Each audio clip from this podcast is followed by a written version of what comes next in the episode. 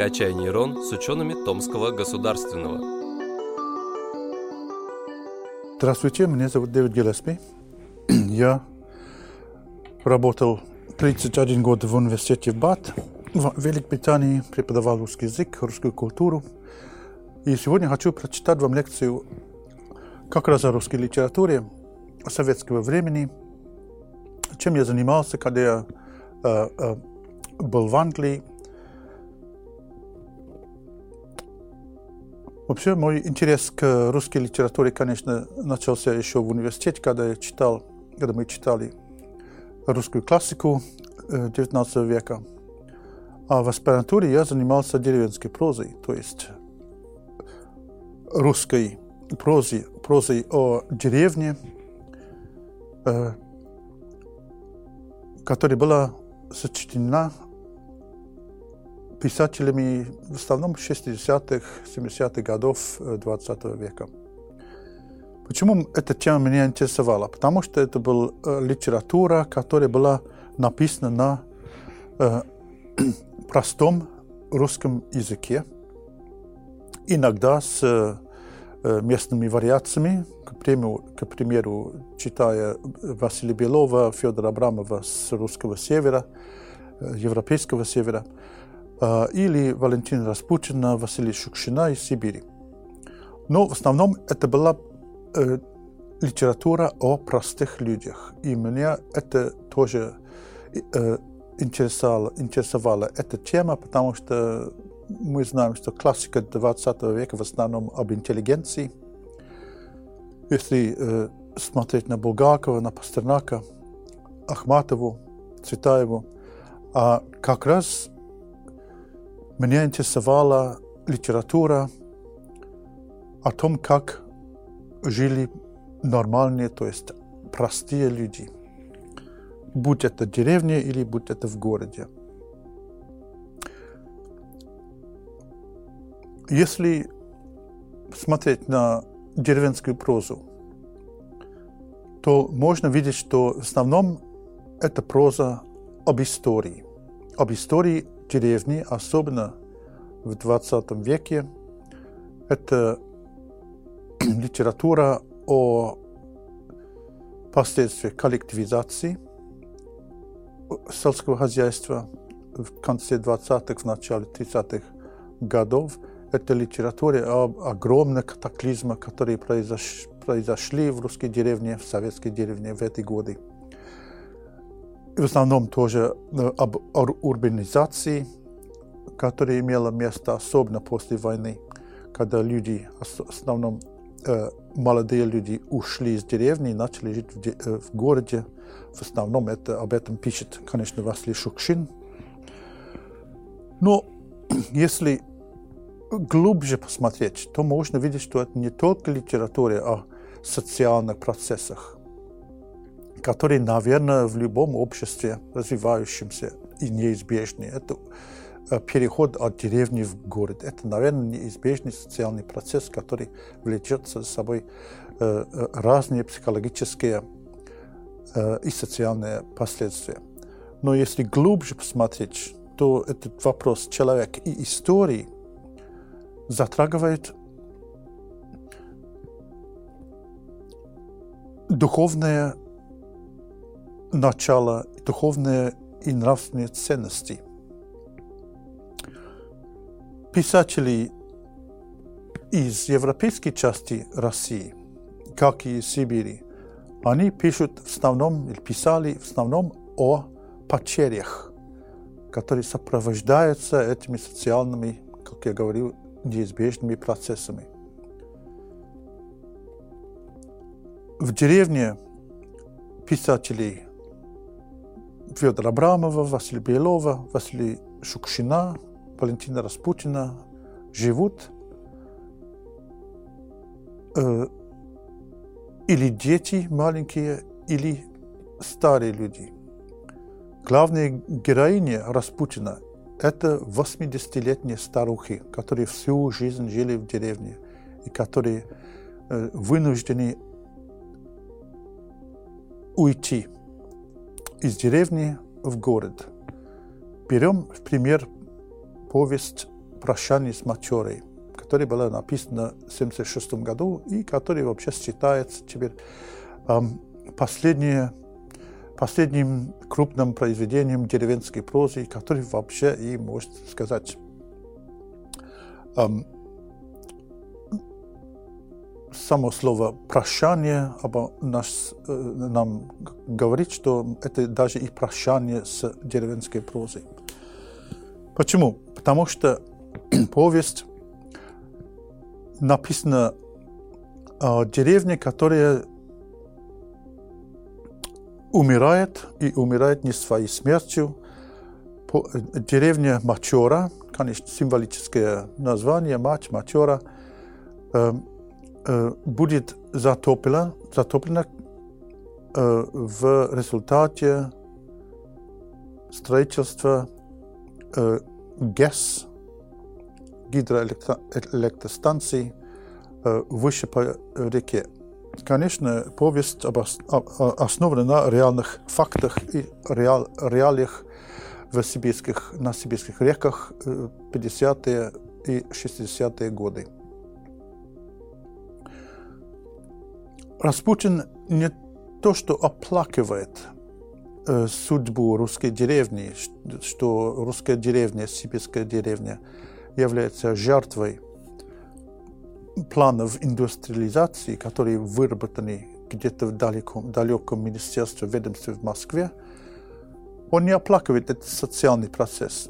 Скорее всего, он жалеет о том, что потеряны эти духовные ценности, которые родились и выросли в деревне.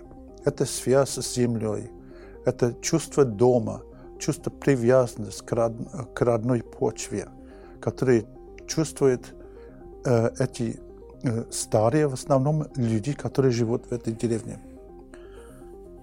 Если взять, к примеру, произведение Василия Белова или Федора Абрамова, то коллективизация, конечно, занимает э, э, очень важное место в их произведениях, но тоже имеет место и война – и то, что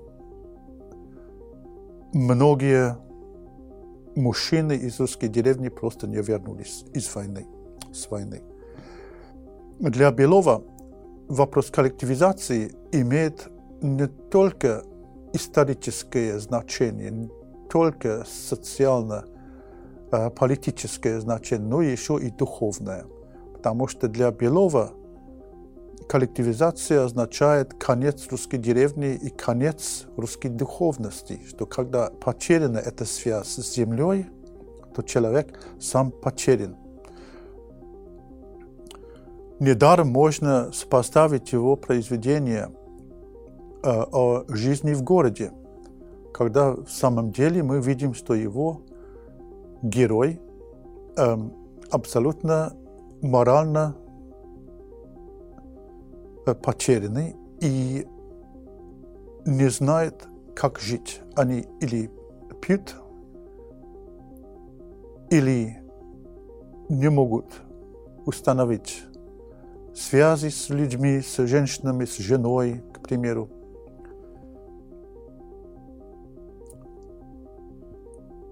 А когда они возвращаются в деревню, в родную деревню, они опять становятся как дети. И эта тема детства тоже тут не случайная, потому что эти писатели, как Абрамов, Белов, Распутин, Виктор Астафьев тоже, провели свое детство в деревне. Потом они сами переехали в город, но они никогда не забыли это место детства. И эта тема детства, это, конечно, тема невинности, моральной чистоты, но это еще и тема восхищения, когда человек, ребенок восхищается внешним миром, особенно если внешний, внешний мир – это мир природы, это поля, леса, реки. И для Белова и в некоторой, в некоторой степени для э, Абрамова тоже, это есть Россия, что конец русской деревни в результате коллективизации у Белова. Это почти конец России, это почти конец, это почти конец русской духовности. И будущее для Белова городское, то есть будущее неизвестное или чревато эм, негативными последствиями. Недаром для Распутина тоже будущее не определяется, потому что если мы посмотрим на его прощание с матерой, это 76 год, а после этой повести он написал очень мало. Была повесть, повесть «Пожар» 85 года, который описывает э, жизнь жителей затопленной деревни, которые переехали в городской, или поселок, поселок городского типа, где имеет место воровство, пьянство, хулиган, хулиганизм, хулиганство. А, а, опять нет моральных устоев. Этих, эти устои, которые э, были э, рождены и развиты как раз в деревне, в связи с землей, с родной почвой. И потом Э, Распутин тоже написал очень мало о постсоветской России, как будто эта тема деревни, это тема смерть русской деревни, это тема смерть какой-то части России и русской духовности. Давайте сопоставим произведения деревенских писателей с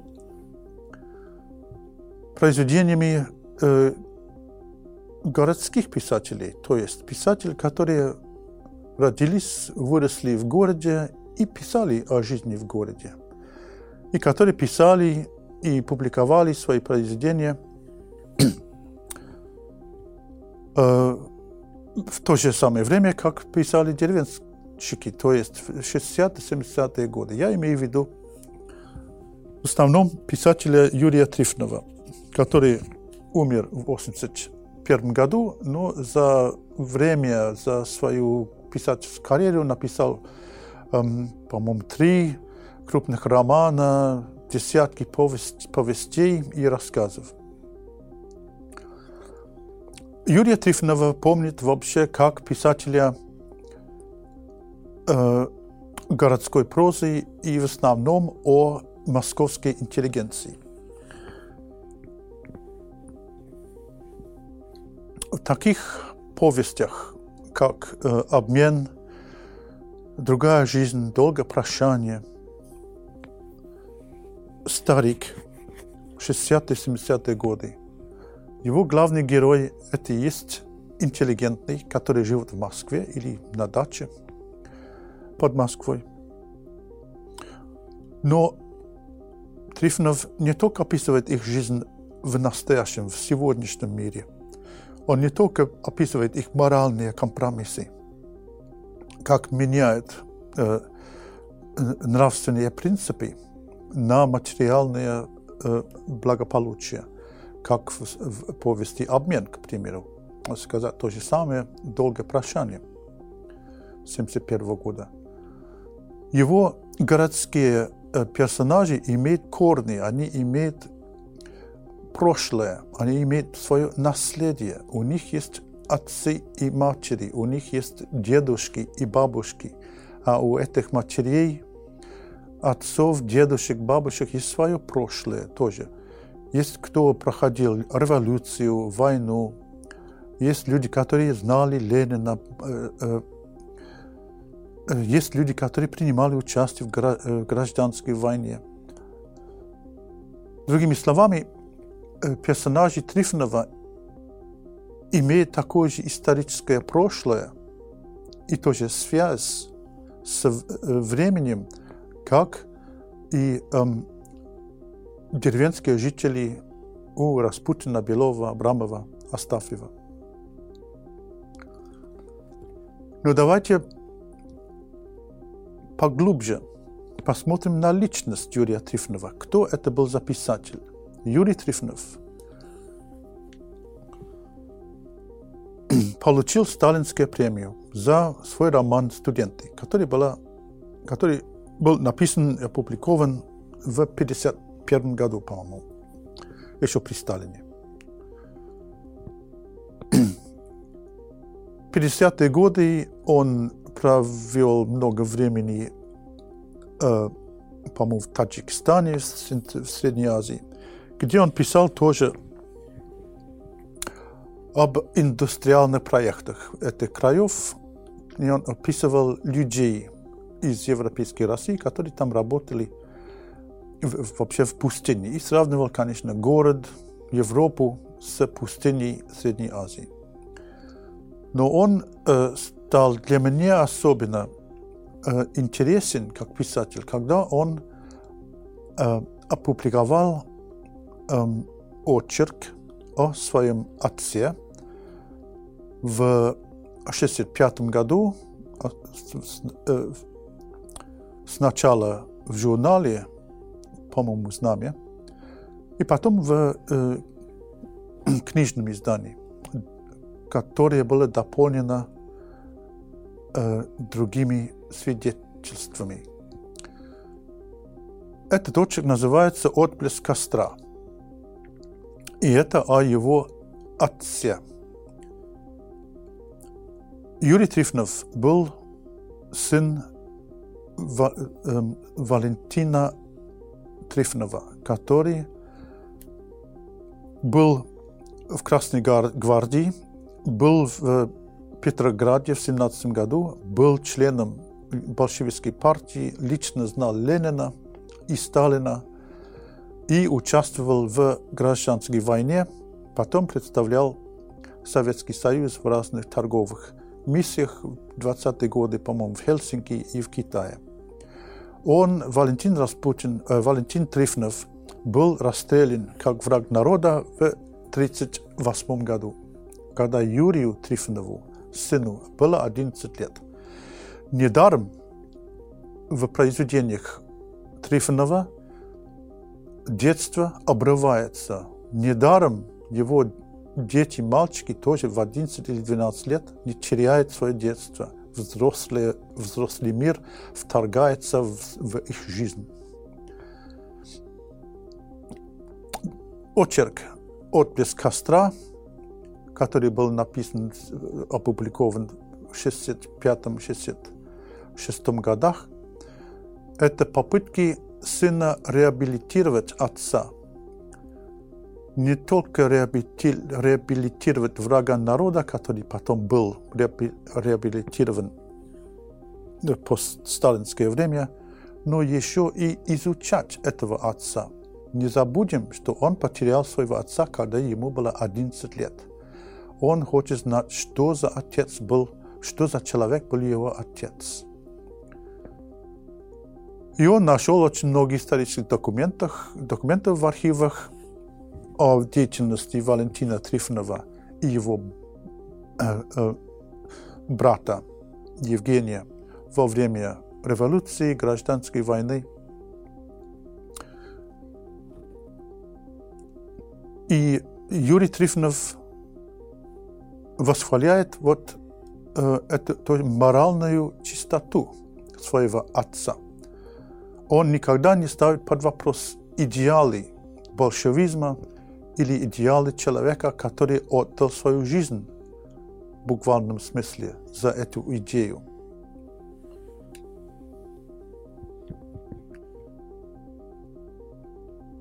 В произведениях 70-х годов и произведения, которые были опубликованы уже после его смерти,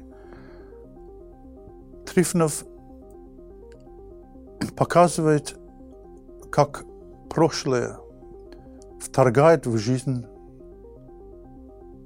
современности, вторгает в жизнь э, людей вот, молодого поколения, как они не могут уйти от своего прошлого и от прошлого, которое их сформировало.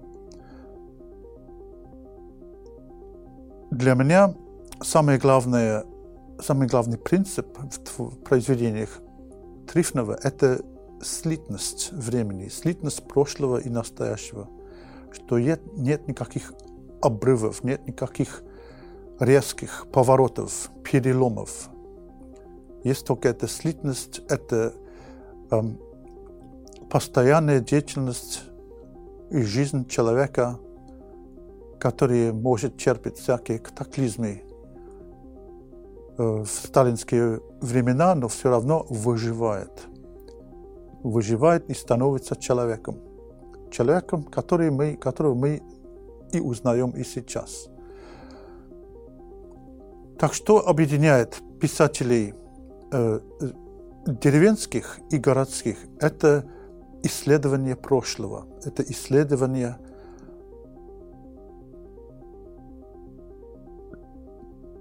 того, как время, история влияет на человека.